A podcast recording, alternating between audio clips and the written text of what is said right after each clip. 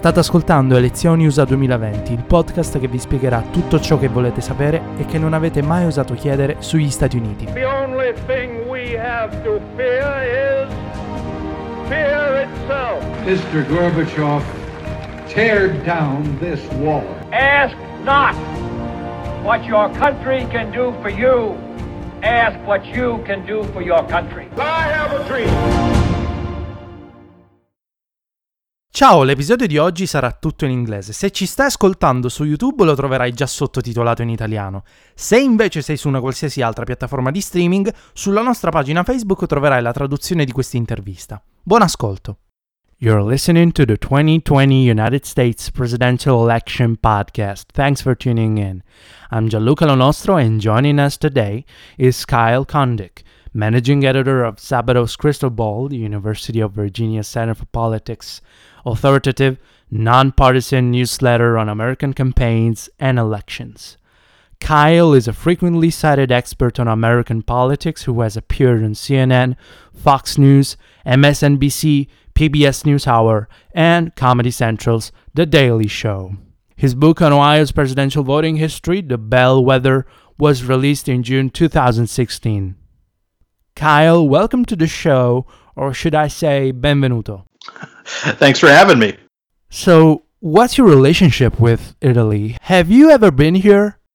Uh, I actually have not. I've been to Europe a few times, uh, but uh, so I've been to Germany and, and the UK and France and and uh, some of the Scandinavian countries, but I have never uh, never been to Italy. Um, that said, I do find um, Italy and Italian politics to be um, pretty interesting, uh, and in fact, I, I've long thought that our president Donald Trump reminded me in, in some ways of Silvio Berlusconi. Um, take that take that for what what, what you will, but um, but no, I, I, I have I have never been to Italy, although I would certainly like to like to visit at some point. Many people among our readers and listeners keep telling us that we shouldn't be paying so much attention to polls since they messed up really bad four years ago. I personally disagree with this statement. I think they were more accurate than in the past. The national polls had Hillary Clinton leading by three points, whereas most of those conducted in the battleground states did not predict Trump's victory, which in fact was all but a landslide.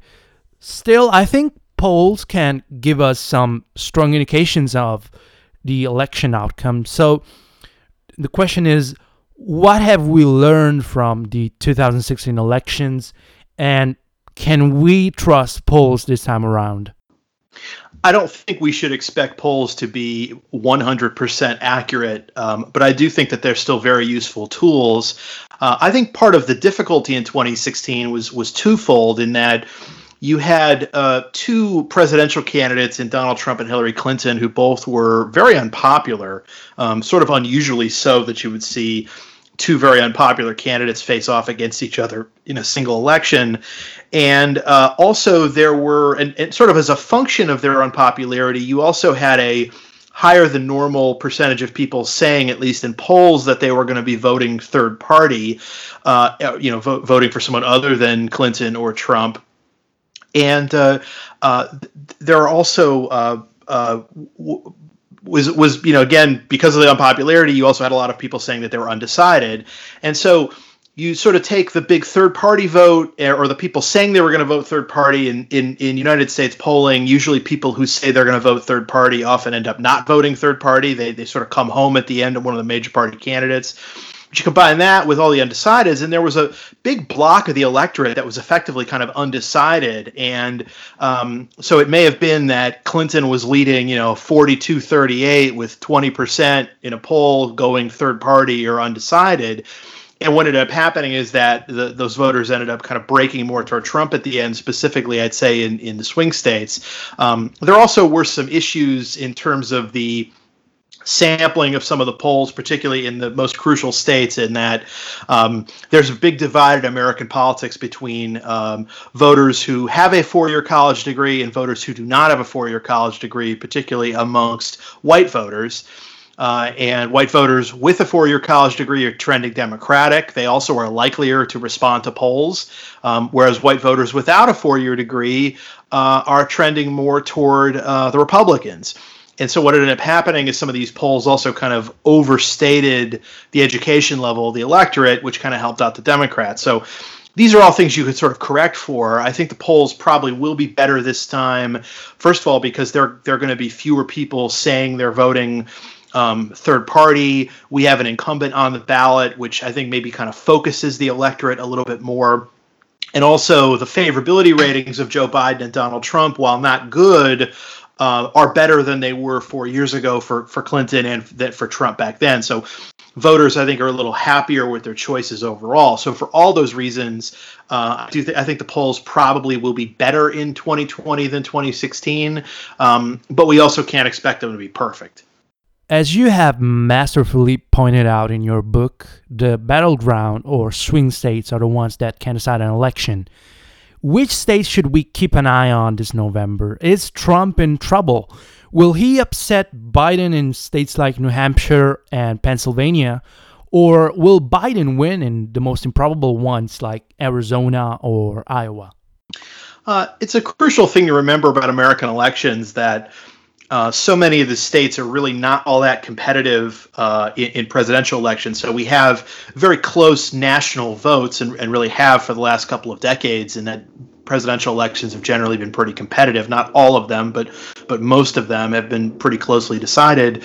But most of the states vote in a predictable kind of way. So you know the states that probably are, are, are, sort of the most famous, I guess, or that, that, that that people who don't live in the United States would know. Places like California, New York, um, those are states that the Democrats are going to win easily. The same is true for uh, for Illinois.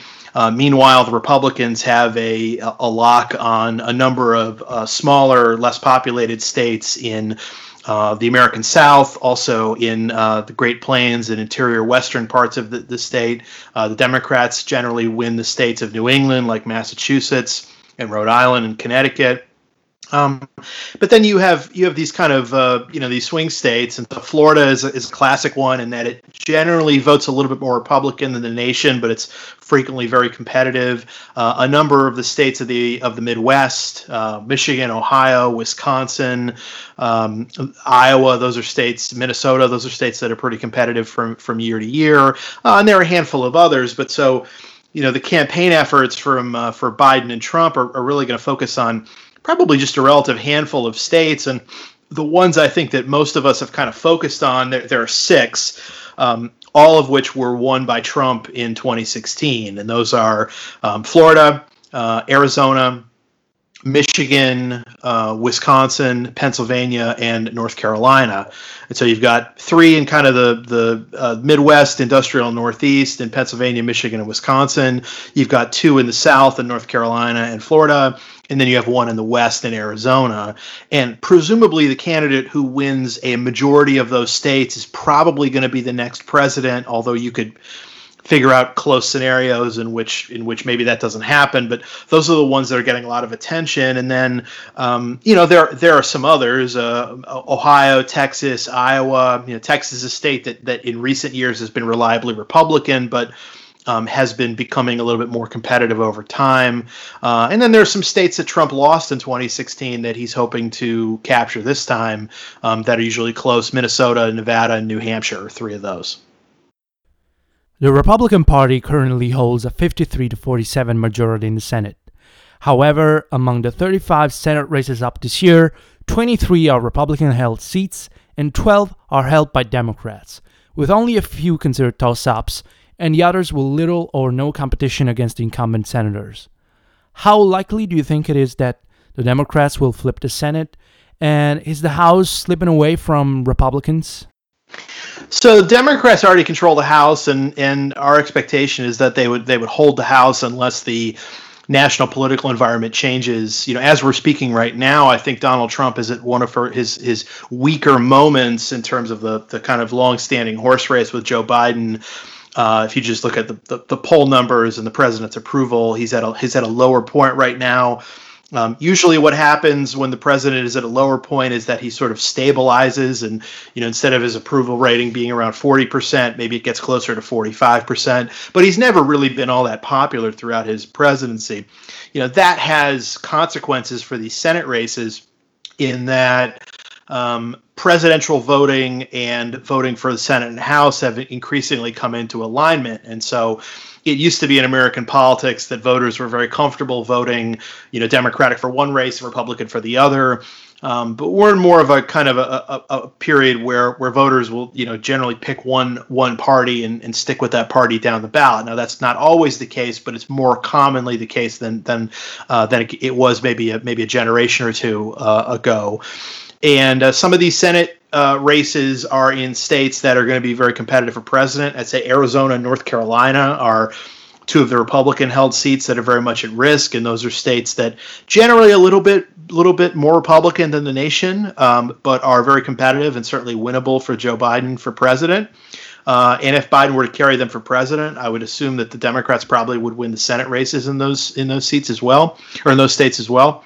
Uh, one challenge for Democrats is that they are they, they currently hold um, uh, uh, Alabama, which is a very Republican state. Uh, the Democrats won uh, the Senate seat in Alabama in a special election in 2017 that uh, was sort of widely regarded as, as kind of a kind of a fluke.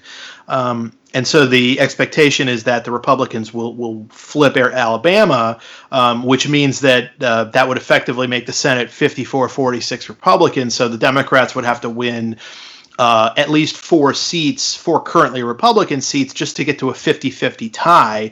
Um, if, in fact, there was a tie in the Senate, um, the vice president would break the tie. And so that means the in, some ways, the presidential race also serves as, as something of a of a Senate race too, because the uh, identity of the vice president can, is is important for Senate control. Um, as for the overall odds of the Senate flipping, uh, I think it's basically uh, kind of 50 50 right now. Um, whereas, you know, if we were talking at the start of the election cycle back in 2019, I would have I would have said the Republicans probably are more clearly favored. So basically, the a lot of these races have moved in ways that have been favorable to the Democrats and also uh, an additional number of races that maybe didn't seem like they'd be super competitive at the start of the cycle have become very competitive over time. So the trajectory of the overall Senate race, I think, has been pretty positive for the Democrats, but um, the overall battle for control is still pretty competitive. Since 2016, Donald Trump has been credited for his unique ability to mobilize voters, and some even claim that his MAGA rallies are a hotbed of hidden voters. On the other hand, Joe Biden is viewed as a candidate unable to generate enough enthusiasm, and the data suggests that most voters support him because they just want to vote Trump out.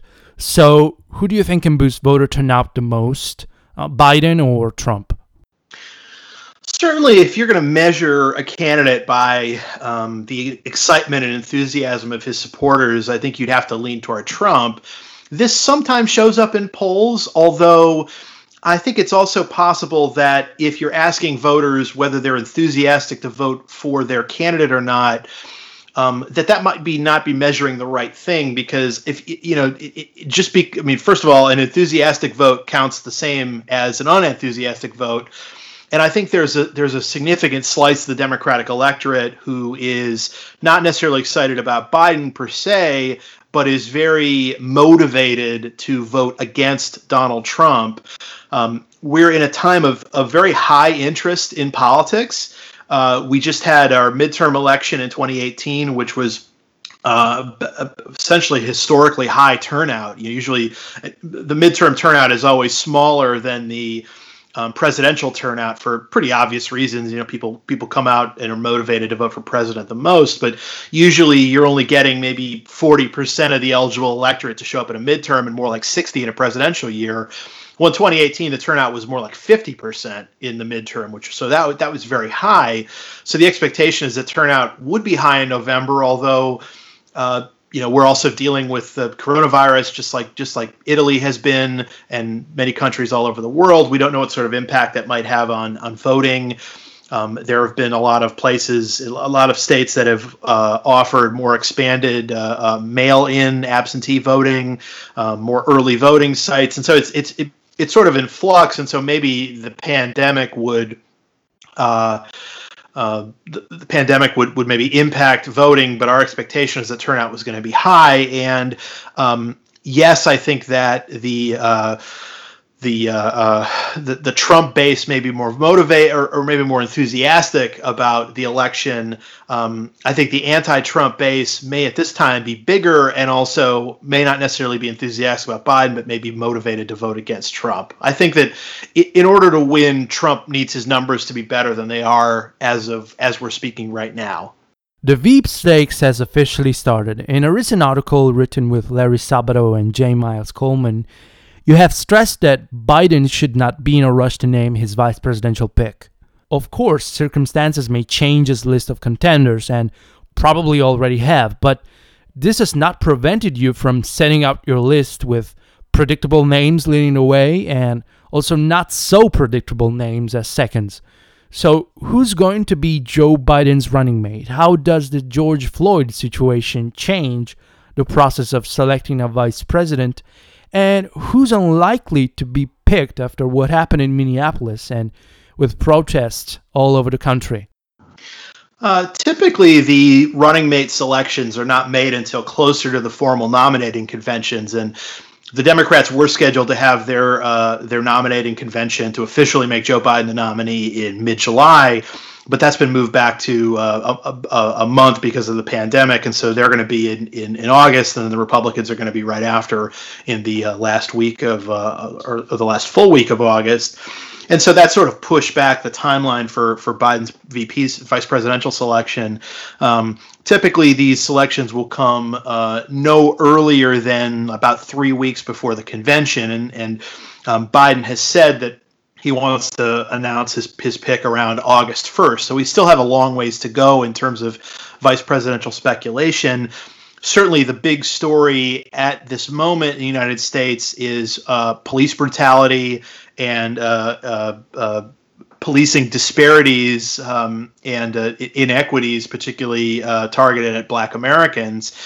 And, uh, you know, particularly given that the Democratic Party is overwhelmingly the, the choice of black voters in, in presidential elections, uh, and there is some research that indicates that if uh, if there were to be an, a, a, black candidate on the on the presidential ticket, that that could be helpful with black turnout in the fall. Um, there are a number of reasons why uh, Biden might consider a black running mate. Uh, and the top two names uh, on uh, on our list are, are, are both black candidates in uh, Senator Kamala Harris of California, who is a presidential candidate herself uh, this this cycle, and then also Representative Val Demings from Orlando, Florida, uh, who is. Um, who is also who is also African American and is also a former police chief, and and so um, you know there are going to be questions I think about about any of these contenders about you know particularly for for Demings, a former police chief, and, and Harris, who was a uh, um, who was the Attorney General of California and had been a uh, a prosecutor or district attorney in San Francisco before that. Um, there'll be questions about what, how open-minded they are to reform efforts, uh, whether there are activists who maybe think that they're not necessarily positioned where, where the activists are. Um, and you know there there are plenty other potential choices. You know, one of the other top seeming top choices was Amy Klobuchar, uh, a white candidate, a, a, member of the U.S. Senate from Minnesota. Um, but uh, her proximity to the um, George Floyd killing and uh, uh, and and because she had been uh, a, a, local uh, prosecutor and had dealt, in fact, with with some brutality complaints against the, the, the officer who eventually murdered George George Floyd.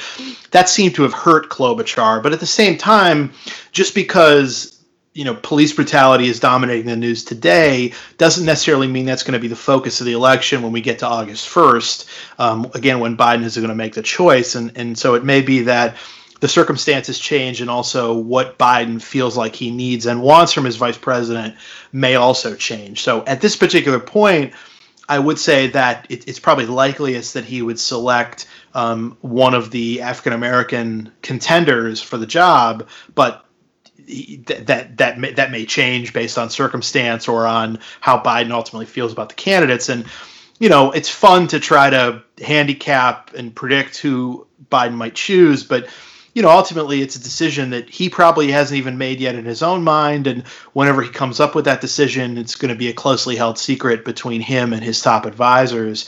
Um, so, you know, it's it's it's a it's a hard thing to try to predict. And that'll be all for today. We'd like to thank Kyle Kondik for being with us and for tracking the different scenarios that 2020, um, the year of the presidential elections, and as of now, the longest year ever, will hold for us. Thank you, Kyle, and see you soon. Thank you.